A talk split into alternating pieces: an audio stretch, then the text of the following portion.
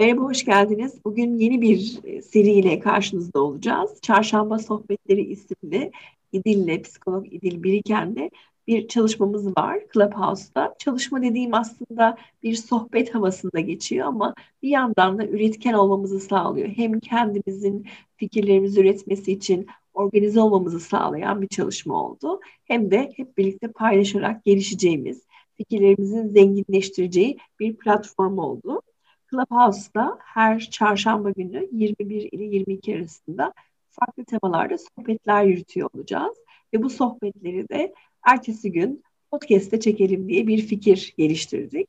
İşte ilk podcast'imizle karşınızdayız. Merhaba İdil. Merhabalar. Nasılsın dün akşamki yayından beri? İyiyim. Çok keyifliydi dün akşamki yayın e, uzun zaman sonra tekrardan Clubhouse'da konuşmaya başlamak ve bunun da daha sürekli olması iyi hissettiriyor beni. Teşekkürler. Sen nasılsın? Ben de iyiyim. Teşekkür ederim. Evet bir ara vermiştik. Daha önce bayağı Clubhouse'da zaman geçiriyorduk. E, yoğunluklar vesaire derken şimdi tekrar yeniden başlamak iyi hissettiriyor. Evet kesinlikle öyle. Bu podcast da güzel oldu diye düşünüyorum. Clubhouse'daki konuştuklarımızı böyle daha harmanladığımız, böyle daha hap olarak e, verdiğimiz bir yayın olacak bu da. Hı hı. Hem de kaçıranlar için de tekrar bizim söylediklerimizi dinleme fırsatı da olabilir değil mi? Aynen öyle kesinlikle. E, dün akşamki konudan mı başlayalım? Nasıl ilerleyelim? E, bence ondan başlayabiliriz. Dijital yerli ve dijital göçmenlerle alakalı konuşabiliriz. Hı hı, tamam. Sen lütfen başla şu aslında hani bu pandemiyle beraber de ne kadar daha farklılıkların da su üstüne çıktığı bir dönem oldu bu dijital yerli ve göçmenler arasındaki fark diye düşünüyorum.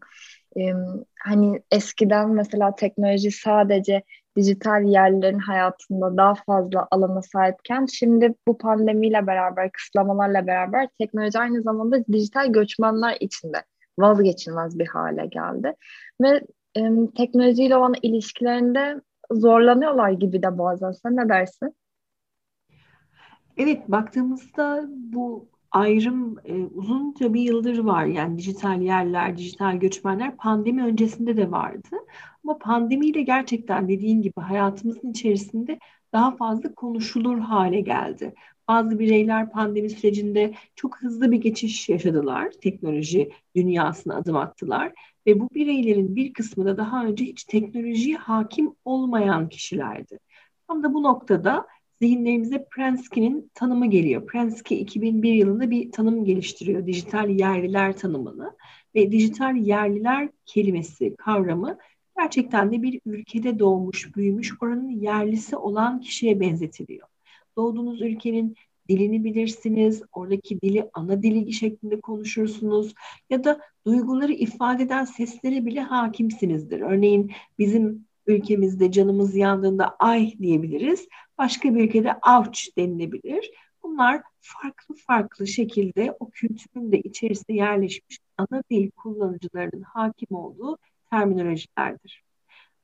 Ana, dili gibi kullanan sanal dünya kişilere baktığımızda da bunlar dijital yerli olan grup e, karşımıza çıkıyor. Dijital yerli grubunda doğdukları an itibariyle teknolojiye, bilişim teknolojilerine hakim ve o dünyanın içerisinde var olan kişiler aklımıza geliyor.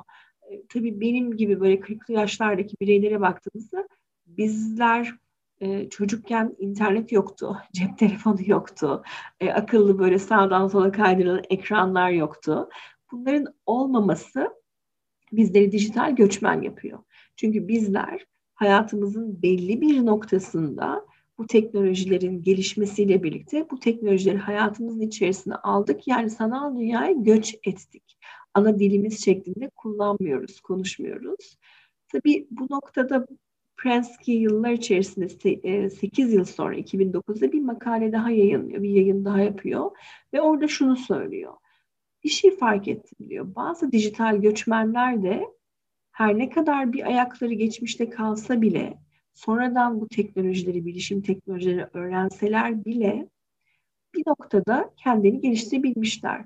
Ve tıpkı bir dijital yerli gibi kullanıyorlar cihazları, uygulamaları. Yani e, bir dijital yerli kadar etkinler sanal dünya içerisinde. O zaman bu gruba da yeni bir isim veriyor. Dijital bilgeler ismini veriyor. E, sen nasıl gözlemliyorsun İdil bu süreç içerisinde dijital yerlileri, dijital göçmenleri ve bilgileri? Şeyi düşündüm sen dinlerken bu e, Heraklitos'un bir sözü aklıma geldi. Her şey değişir, değişmeyen tek şey değişimdir diye.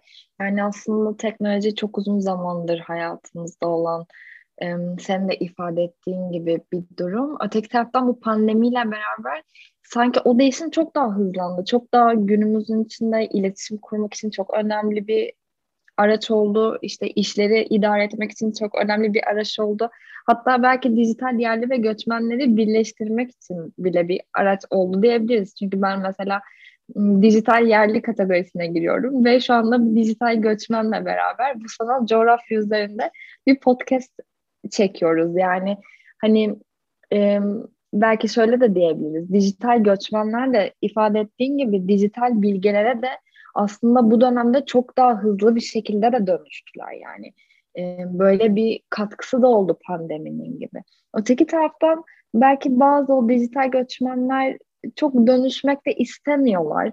E, biraz daha o geçmişe duyulan özlem arttı. İşte e, teknoloji olmadan önce daha güzeldi, ilişkiler daha samimiydi gibi söylemlerle de çok karşılaşıyorum. E, şöyle bir tarafı da var ama sanki sanal dünyanın. Hani bu pandemi döneminde gördük ki fiziksel olarak yakın temasta olamasak bile insan olarak temasta olmaya ihtiyaç duyuyoruz ve bu dönemde bu teması teknolojiyle sağlamış olduk diye düşündüm. E, ne, yani ne güzel aslında orayı paylaştın. Bir e, dijital e, yerli, bir dijital göçmen, sonradan sanal dünyaya göç eden iki kişinin oluşturduğu bir etkinlik içerisindeyiz şu an. Ve gayet güzel de anlaşabiliyoruz. Gayet güzel de süreci yürütebiliyoruz. Belki de bu noktada e, global olması ve yaştan bağımsız olması, yaştan ya da interneti kullanma yaşımızdan, sürecimizden sanal platformun bizleri bağımsızlaştırması, özgürleştirmesinde altını e, çizebiliriz. E, tabii bir yandan hemen aklım daha önceki teknolojik böyle bütün dünyayı etkileyen e, teknolojik buluşlara, icatlara gitti. Tüm dünyayı heyecanlandıran buluşlardan bir tanesi elektromanyetik keşiflerdi ve elektromanyetik keşiflerin e, kullanımına atıf yaparak McLuhan e, 1962'de bir e, kitap yayınlıyor. Kitabın ismi Global Village, Glo- global köy olarak tanımlanıyor. O global köyde elektromanyetik keşiflerin mesafeleri ortadan kaldırması, sosyal ilişkileri yeniden yapılandırıl yapılandırması üzerine vurgular var. 1962'de internet yok, bilişim teknolojileri şu anki gibi yok ve baktığımızda oradaki elektromanyetik keşifin yerini sanal teknolojilerle ya da internetle değiştirirsek sanki yine uyuyor. İnternet mesafeleri ortadan kaldırıyor. İnternet sosyal ilişkilerin yeniden yapılandırılmasına farklılaştırıyor. E, ve bu yapılandırmada belki de yaş farkı ortadan kalkıyor. Bilişsel açıdan benzerleri bulabilmeye fırsatlar tanıyor. Hepimizin sosyal çevreleri var ve o sosyal çevre içerisinde ne kadar sosyal hayatımızda olsa birçok biriyle tanışsak da sanal dünyadaki kadar bir çeşitliliği sağlama imkanı yok. Dolayısıyla ağların ağı olarak da bu tanımlanan internet, interconnected network dediğimiz uzun, uzun hali, kısa hali internet e, birçok açıdan da avantaj sağlıyor. Dijital yerlilerin ve dijital göçmenlerin buluşma alanı olarak da düşünülebilir. Tabii ta geçmişe gidip e, Victorian internet olarak bilinen yani telegrafın icadına da bakacak olursak telegrafın icadında bile birçok birey yeni teknoloji olarak gördükleri bu sistemi dolandırıcılıkla yeni bir teknoloji arasında gidip gelen bir bakış açısına sahipti. Bazı kişiler çok şüpheci yaklaşıyorlardı. Bazı kişiler de çok mutlu oluyorlardı. Aynı şey günümüzde de geçerli. Belki de nasıl kullandığımızla alakalı değişiyor olabilir e, bakış açımız. Ne dersin Edil? Yani evet kesinlikle katılıyorum. Hani teknolojinin hangi amaca hizmet ettiği çok önemli burada. Ee, bazen iş için kullanılıyor. Bazen mesela böyle e, podcast gibi eğlence amaçlı, bilgilendirme amaçlı kullanılıyor. Bazen romantik ilişkiler oradan başlıyor, oradan yürütülüyor ya da yüz yüze başlıyor ama uzak mesafe ilişkileri e, teknoloji sayesinde yürütülebiliyor, iletişimde kalınabiliyor, e, arkadaşlık ilişkileri kurulabiliyor. Bir de hani sen şundan bahsettin, e, zihnin daha geriye gittiğinden bahsetti. Seni dinlerken benim zihnim de hep daha ileriye gitti aslında. E, şey gibi düşündüm, şimdi mesela dijital yerli tanımı var. Öteki taraftan bakalım pandemiden sonra ne gibi tanımlar olacak? Çünkü bu e, gelen yeni çağ da başka bir çağ oluyor ve de yeni gelen nesil için de teknoloji daha başka bir anlama geliyor olacak. Ve şu da var sanki hani mesela 8 sene gibi bir farktan bahsettim dijital bilginin tanımlanması için. Ee, o sürede ne kadar da kısaldı gibi de düşündüm bir yandan. Yani teknoloji de ne kadar hızlı gelişiyor ve de belki ona o adapte olma becerimiz e, de onunla eşdeğer bir şekilde hızlanıyor gibi. Sanki bugünümüze de ayak uydurmak için teknolojiyi bir şekilde hayatımıza da adapte etmek zorunda kalıyoruz gibi düşündüm sen dinleyince. Sen ne dersin? Hani böyle şu anda teknolojisiz bir hayat ne kadar olabilir? Muhtemelen çok zor olur diye düşünüyorum. Ee, hani bu kadar alışmışken e, ve dünya açısından da çok zor olacaktır bu. Çok e, kullanım süreleri ve yaşam içerisinde yaptığımız aktivitelerin e, birçoğu bağımlı hale geldi. Yani yapamayız artık biz teknoloji olmadan. Yapabiliriz yani yapamayız şeklinde düşünürken de yapabiliriz. Mecbur kalırsak tabii ki yaparız. Her şeyi yeniden o insanın psikolojik sağlamlık olan yönüne bakabiliriz, dirençlik yönüne bakabiliriz ve yeniden her şey yapılandırılabilir. Ama tercih etmeyiz muhtemelen. Yani en çok zorda kalırsak diyelim ki bütün dünyada internet kapandı. Ne yapacağız? Tabii ki de yeni bir yolunu bulacağız. Ama eğer önümüzde seçenekler varsa teknolojiyi kimsenin gönüllü olaraktan kenara bırakmak isteyeceğini şu an düşleyemiyorum. Belki olabilir. Ama çok da kolaylaştıran yönleri var. Özellikle pandemi sırasında gördük. Birçok alanlarda hiç daha önce düşlemediğimiz alanlarda hayatımızı kolaylaştırdı. Eskiden e, yaptığımız toplantıların bazılarını belki pandemi sonrasında da kolaylıkla sanal dünya üzerinden yapabiliriz. Ya da sanal dünya sayesinde farklı illerde seminerler vermeye başladık. Ee, birçok danışmanlıklar sanal dünya üzerine üzerine geçti ve alışverişler, yapılan trafiğin, insan trafiğinin bazı noktalardaki yoğunluğun hafiflemesi açısından da gayet e, keyifli bir e, noktaya doğru katkıları oldu sanal dünyanın. Tabii burada belki araç olarak da düşünmek gerekiyor. Aklıma Moreno'nun e, psikodramanın böyle atası babası olarak bilinen Jacob Leigh Moreno'nun bir sözü geldi. O spontanlık ve yaratıcılık üzerine bunu kurgulamış. Şöyle diyor. Bir kişi yaratıcı ama spontane değilse kılıcı olmayan bir samuray savaşçısına benzer. Dövüşmeyi biliyor ama bunu nasıl uygulayacağını ilgili aleti elinde yok. Aletten yoksun bulunuyor. Diğer açıdan baktığımızda spontane bir kişi var ama yaratıcı değilse elinde samuray kılıcı olan bir köylüye benzer kılıçla ne yapacağını bilememektedir diyor. Belki de tam bu noktada elimizde birçok aletler var, uygulamalar var, donanımlar var ve hayatla ilgili dijital göçmenlerin tecrübesi, deneyimi var bir dijital göçmen düşünelim. Tecrübesi, deneyimi, bilgisi var ve özellikle gelişim kuramları açısından baktığımızda orta yaşlarda üretkenlik ön plana çıkıyor. Bu üretkenlik bilgisinin, donanımının başka bir kuşağa, çevresindeki daha genç kuşaklara aktarılması. Ama eğer pandemi sebebiyle elinde aracı olmadığı için bu üretkenliğini aktaramadıysa demek ki donanımı olan bir e, samuray savaşçısına benziyor ama elinde kullanabileceği aletten yoksun kalmış oluyor. Ya da bir yerli düşünelim, dijital yerli. Elinde araçları var, donanımları var. Fakat onu nasıl kullanacağını bilmiyor.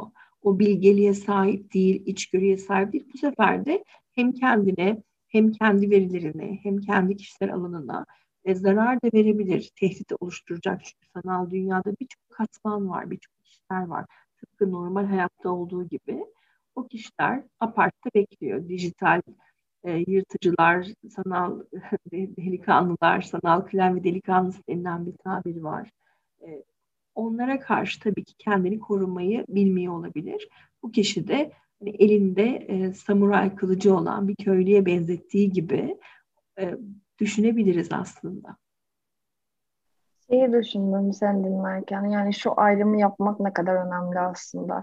Ee, teknolojinin tutsağı olmadan onu bizim için en işlevsel halde kullanmak aslında çok da büyük bir rahatlık senin de söylediğin gibi. Yani pandemi bitse bile bu seçenek her zaman hayatımızda var olacak. Çünkü deneyimlediğimiz bir yerden de yani şunu gördük ki işte e, uzaktan da olsa mesela tiyatrolar izlenebiliyor, müzeler gezilebiliyor. Belki aynı haz, aynı e, keyfi vermiyor olabilir kişisine göre de değişir bu. Bunu da vurgulamak lazım. Öteki taraftan çok istersek bunlara ulaşmak için bir seçeneğimiz var oldu. Bunlar artık e, deneyimlenen de bir yerde. Bir de şöyle gibi hani o dijital yerler hakkında da konuşacak olursak kesinlikle yani çok güçlü aletler var elimizin altında. Her gün farklı uygulamalar çıkıyor. Hayatı kolaylaştıran uygulamalar olabiliyor. Teknolojik aletler hep üstüne katlayarak da devam ediyor. Burada şeyi düşündüm yani kıymetli olan da bilgi ve becerimize de e, uygun olarak kullanmak gibi bunu. Hani sadece işte oradaki o tutsağa gidiyor şimdi de birazcık zihnim.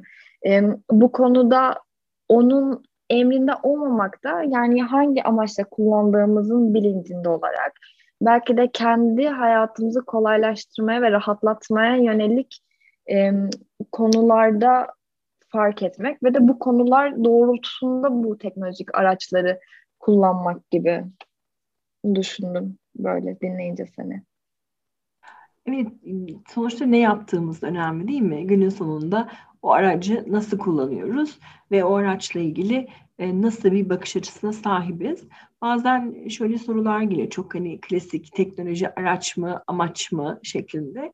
Teknoloji kesinlikle bir araç. Tıpkı evimizdeki çamaşır makinesi, bulaşık makinesi gibi her zaman bir araçtı ve araç olmaya devam edecek. Önemli olan orada ne yaptığımız, dijital yerli de olsak, göçmen de olsak, o aracı nasıl kullanıyoruz, kendi ihtiyaçlarımız, kendi beklentilerimiz, kendi özlemlerimiz doğrultusunda nasıl hizmet ediyor bu araç? Belki ona bakmak gerekiyor. İnternet sonuçta kişileri özgürleştirmekte. Bu yaptığımız çalışma bile bir özgürlük alanı. Farklı kategorilerden dijital yerli, dijital göçmen kişiler bir araya geldi ve bir üretim yapıyoruz, bir çalışma yapıyoruz. Bu çalışmayı bizi dinleyecek birçok kişiye ulaştırabiliyoruz. Bizi özgürleştiriyor, coğrafyadan özgürleştiriyor, bedenimizden, sınırlıklardan özgürleştiriyor. Sanal dünyada evet dediğin gibi müze gezebiliriz, sanal konsere katılabiliriz. Dünyanın diğer ucundaki bir profesörden eğitim alabiliriz ortak ilgi alanlarımıza göre gruplarla, insanlarla tanışabiliriz.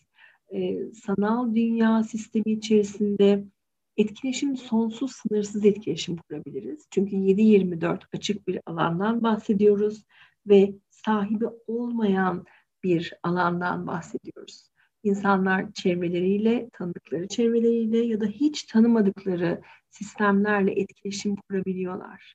Ve dünyaya dair anlayışımızı yapılandırmak için de belki bir adaptasyon sürecinden geçiyoruz şu pandemi günlerinde. Ee, mecburuz adapte olmaya. Yani çevremizdeki değişimlere adapte olmak zaten gelişim için önemli unsurlardan birisi ve insanın çevresindeki dönüşümsel değişimlere baktığımızda da dijital teknolojik değişimlerin ben kaçınılmaz olduğunu düşünüyorum. E, bu noktada da dijital yerlilerin ve dijital göçmenlerin, dijital bilgilerin el ele vererek bu görünmez teknoloji sistemlerini en etkin bir şekilde kullanacaklarını düşünüyorum. Belki sona doğru gelirken şunu da vurgulamak iyi olur diye düşündüm. Aslında bu hani coğrafya metaforu da çok güzel de duyuluyor buradan. Bir de teknolojinin hani e, tutsa olmadan teknolojiyi bir araç gibi kullanmak hayatı kolaylaştıran bir yol gibi seçmek de aslında ne kadar da dijital yerlilerin, göçmenlerin ve de bilgelerin de ortak olarak buluştuğu bir yer. Çünkü Eğer e, biz bunu hani bu seçme şansının farkında olarak bunu bizim hayatımızı kolaylaştırmak için bir araç olarak kullanırsak da e, çok da kolaylar da günlük hayatımız ki baktığımız zaman kolaylıyor da işte online'dan alışveriş yapmak da belki hani gitmek, trafikte kalmak, yer bulmak ya da o kalabalığa karışmaktan çok daha rahat bir yerde bir iki tuşla istediğimiz kapımıza gelebiliyor ya da hani belki yurt dışında gidemeyeceğimiz bir seminere, dinleyemeyeceğimiz bir profesörü ya da o alandaki herhangi birini bir iki tuşla basarak e, gayet o kaynaklardan yararlanabiliyoruz. Yani e, sanki kaynak olarak da bu üç farklı yani hem yerlerin hem göçmenlerin hem de bilgelerin de buluşabileceği bir alan sağladı, bir coğrafya sağladı gerçekten. Evet. Evet ne güzel söyledin. Yani orası bir buluşma alanı belki. Ee, o sorulan soruya baktığımız zaman McLuhan'ın global köy mü sorusunu e, 95'te bir tezde görmüştüm ben. E, yurt dışından bir tezde. E, internet global bir köy mü sorusunu sormuşlardı o zaman. Ama 95 yani şu anki teknolojilerle çok uzak bir zaman dilimi aslında. Belki de e, sanal dünyanın başlı başına bir evren olduğunu düşünebiliriz şu an. Kendi başına ne köy ne metropol başlı başına bir evren. Ve bu sanal evrende var olmak için e, birçok yaş grubu depar atıyor. Özellikle dijital göçmenler depar atıyor. Ve bu konuyu çalışmak, bu konularla ilgili daha detaylı çalışmalar yapmak da ufkumuzu açacak. Dijital yerlilerle e, göçmenlerin, bilgilerin nasıl buluşabileceklerini, ve bu bu evrende o her birinin temsil ettiği yıldızların nasıl o harmoni içerisinde, senkronizasyon içerisinde var olabileceklerini, nasıl bunu üretkenliğe dönüştürebileceklerini belki de keyifle bizler de takip ediyor olacağız. Çünkü her geçen gün hızlı bir şekilde ve sınırsız boyutta gelişim teknolojileri ilerlemeye devam ediyor dijital bilgeler zaman ilerledikçe yerlerini zaten dijital yerleri bırakacak. Şu anki dijital yerliler yaş aldıkça dijital yerli orta yetişkinler olarak devam edecekler. Bilemiyoruz. Belki teknoloji daha da hızlı bir şekilde gidince çok yeni kavramlara da ihtiyaç duyabiliriz. Yeni yeni farklı kategorilerde çıkabilir. Ee, diye ben sanırım anlatacaklarım benim bu, bu kadar gibi yani sanki çok da e, daha çok konuşuruz sabaha kadar konuşabiliriz ama yavaş yavaş da dediğin gibi sona doğru yaklaşıp toparlamak iyi olacak. O şey de belki hatta daha da büyütmek bu teknolojiyi bir evren olarak e, adlandırmak daha da iyi gibi. Yani şunu vurgulamanın tekrardan önemli olduğunu düşünüyorum. E, bu evrende kaybolmadan o e, bizim için en işlevsel yolu seçmek ve bu yolda ilerlemek çok önemli diye düşünüyorum. Bugünkü o zaman podcast'i şöyle toparlayacak olursak dijital yerlerden, göçmenlerden ve dijital bilgelerden bahsettik. Bu pandemi sürecinde bunlar nasıl etkilendi, nasıl değişti, teknoloji hangi alanlarda ortaklaştı, nerede farklılaştı gibi konuştuk. Ee, başta da söylediğimiz gibi her çarşamba günü Clubhouse'da bu konuları daha uzun bir şekilde konuşuyor olacağız. Saat 21 ile 22 arasında. Bu da böyle kaçıranlar için, tekrardan dinlemek isteyenler için podcast serimizin ilk adımı oldu. Evet, çok teşekkürler. Çok keyifli oldu. Clubhouse ayrı keyifli oluyor. Podcast ayrı keyifli oluyor. Ee, ilk yolumuz kesişti bir dijital yerli ve bir dijital göçmen ama bilgi de olduğumu söyleyebilirim belki. ben de kesinlikle göçmen. katılırım buna. evet, teşekkürler. Ee, böyle keyifli buluşmalarımızı umarım sizler de takip edersiniz. Dinlediğiniz için teşekkürler. Bir Haftaya sonrakinde görüşmek dileğiyle. Görüşürüz. Hoşçakal. Hoşçakal.